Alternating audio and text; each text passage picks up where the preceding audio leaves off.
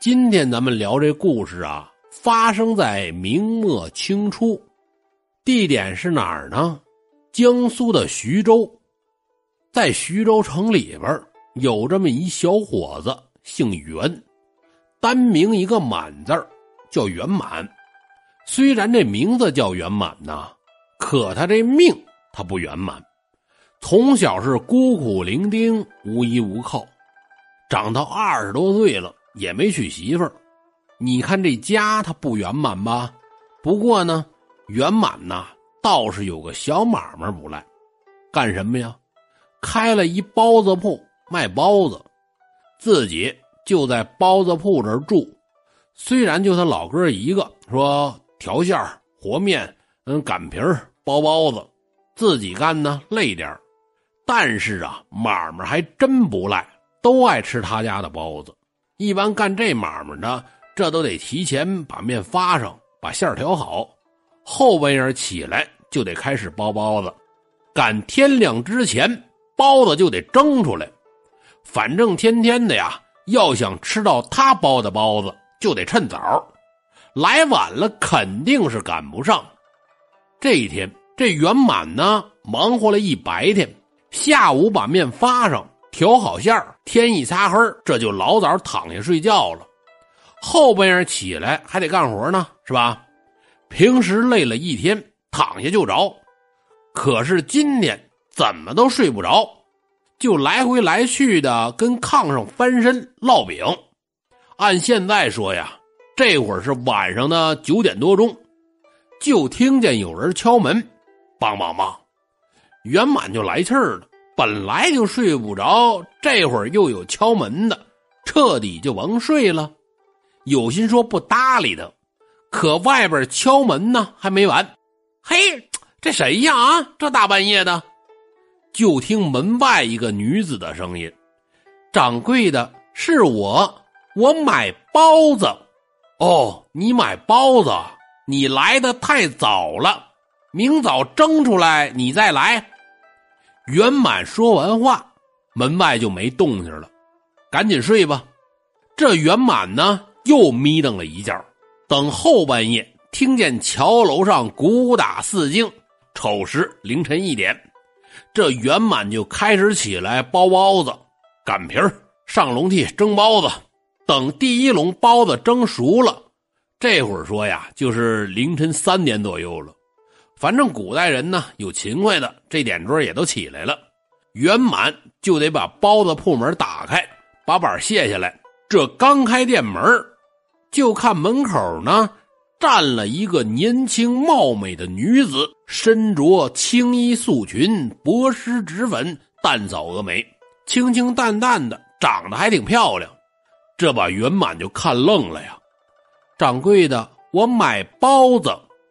听着女子说话，圆满这才回过神来。哦哦，你你你买包子呀？昨天晚上敲门的是你吧？嗯，是我。哦哦哦，我说怎么这么早？掌柜的，给你钱。说着话啊，这女子拿出了两枚老钱，递给圆满。等着，我给你拿包子去。这圆满给包了四个包子，递给这女子。这女子呢，接过包子，俨然一笑，表示礼貌，多余的一句话都没说，转身飘然而去。圆满望着她的背影，愣了老半天。这女人是哪儿的呀？啊，长得还挺漂亮，以前怎么没见过呀？自此之后，每天圆满这包子铺，天不亮的时候一开门，第一个买包子的。准是这女人，圆满二十多岁的大小伙子也没娶媳妇啊，这一来二去的就有点喜欢上这女人了。可这女人呢，来这儿就是买包子，买完就走，多余的一句话都不说。就有这么一天，圆满起得早，老早就把包子蒸好了。得，买包子的人还没来呢啊，我还渴了啊，我先沏杯茶喝口吧。这圆满呐，把茶水沏上，趁着泡茶的功夫，开铺门卸板都弄好了。这漂亮的女子又来了。圆满赶忙把包子包好，递给她。这女子呢，还是俨然一笑，表示感谢，然后递给圆满两枚老钱儿咱们之前不说了吗？圆满从心眼里就喜欢这女子，伸手接钱的时候，女子冲他一笑，圆满迷的是神魂颠倒，一没留神这铜钱就掉茶碗里了。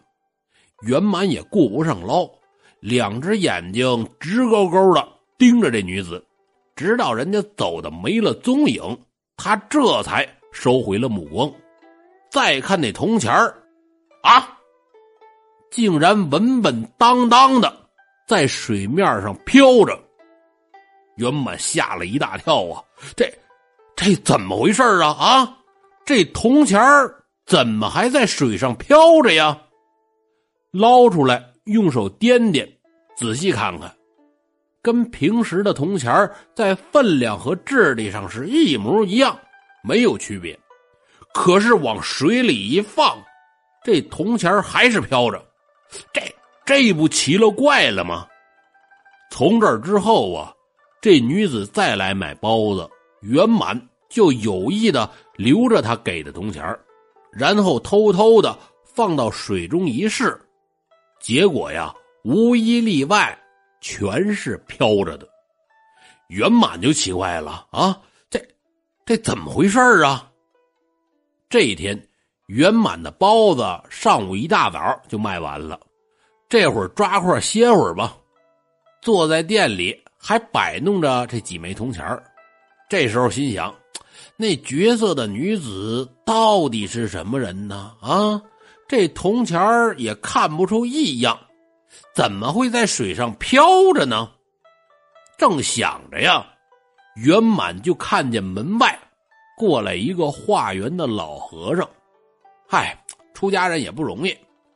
圆满就叫住这和尚：“哎，我说大师傅，阿弥陀佛，施主，你叫老衲呀？哦，是我叫你。我这儿啊有几个老钱。”给师傅买几个馒头吧。说着，随手拿了两枚老钱递给和尚。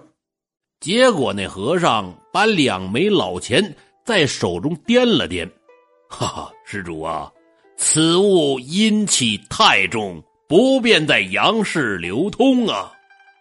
圆满听完和尚这么说，赶紧就问师傅：“您您这啥意思啊？” 哈哈。施主啊，实言相告，此乃冥币。你若不信，待贫僧便来你看。说着，他就把这两枚铜钱合在双掌之中，口中是喃喃的念动咒语：“嘚嘚嘚，哒哒哒，看我的艘小步伐！你干哈？你干哈？你搁那嘎达蹦跶哈？你腿不是一般的腿呀！你把地好顿怼。”你炸鸡炸鸡蹦地好，你身板没累毁。反正啊，咱不知道这和尚怎么念的，大概就这意思吧。啊，等和尚把咒语念完，掌心摊开之时，手里的两个铜钱变成了烧给死人的纸钱。哼，讲到这儿就得说一句：别人讲鬼故事啊，都是开出租车收冥币，我能卖包子收纸钱儿啊。这故事就得靠编。圆满看完是大吃一惊啊！师傅，这这不可能啊，绝不可能！给我钱的这女人长得跟仙女似的，你你是跟着变戏法的吧？和尚微微一笑，哈哈，施主，你可事先预备一碗黑狗血，再遇此人趁其不备之际泼在他的面部。到时候是人是鬼，自见分晓。老和尚说完就走。圆满看老和尚这么说，这才当真，赶紧追上老和尚：“师傅，师傅，您您大发慈悲，救命吧！”弥陀佛，施主莫怕。说着话啊，老和尚从怀里摸出一把桃木的短剑，递给圆满。当天，圆满按照老和尚说的，预备了一碗狗血，等到第二天，那女子果然来了，圆满假意的给他取包子，暗中啊，却将藏在身后的那碗黑狗血端在了手里猛回身把一碗狗血全都泼在这女子的脸上。再看那女子嗷唠一嗓子，顷刻间是花容失色，眼球也凸出来了，这血红的舌头吐出来一尺来长。哎呀，我的妈呀！原来是个吊死鬼儿。再看那女鬼抹了一把脸上的狗血，转身是一蹦一跳的朝城外逃去了。圆满当时就愣了，街上也有那起得早的。正好看见这一幕，跟那大喊：“闹鬼了！嘿，闹鬼了！”这圆满才回过神来，拽出桃木短剑，是撒腿便追。有那好事的人举着灯笼火把紧跟其后，圆满瞄着前边蹦的女鬼，一路就追到了城外。出了城，有一片小树林小树林里有座孤坟。眼见那女鬼蹦到坟前。就要消失，圆满紧跑两步，举起桃木剑：“你给我在这儿吧！”一下子刺入了女鬼的后心。当时这女鬼就不行了，扭过头来，眼睛里含着眼泪：“我与你并无冤仇，你为何非要害我？我死倒没关系，只可惜我那可怜的……”话没说完呢，这女鬼。化作一滩污血，这时候后边的人也都围过来了。嘿，闹鬼了！嘿，怎么回事啊？怎么回事啊？从那儿七嘴八舌的议论这事儿。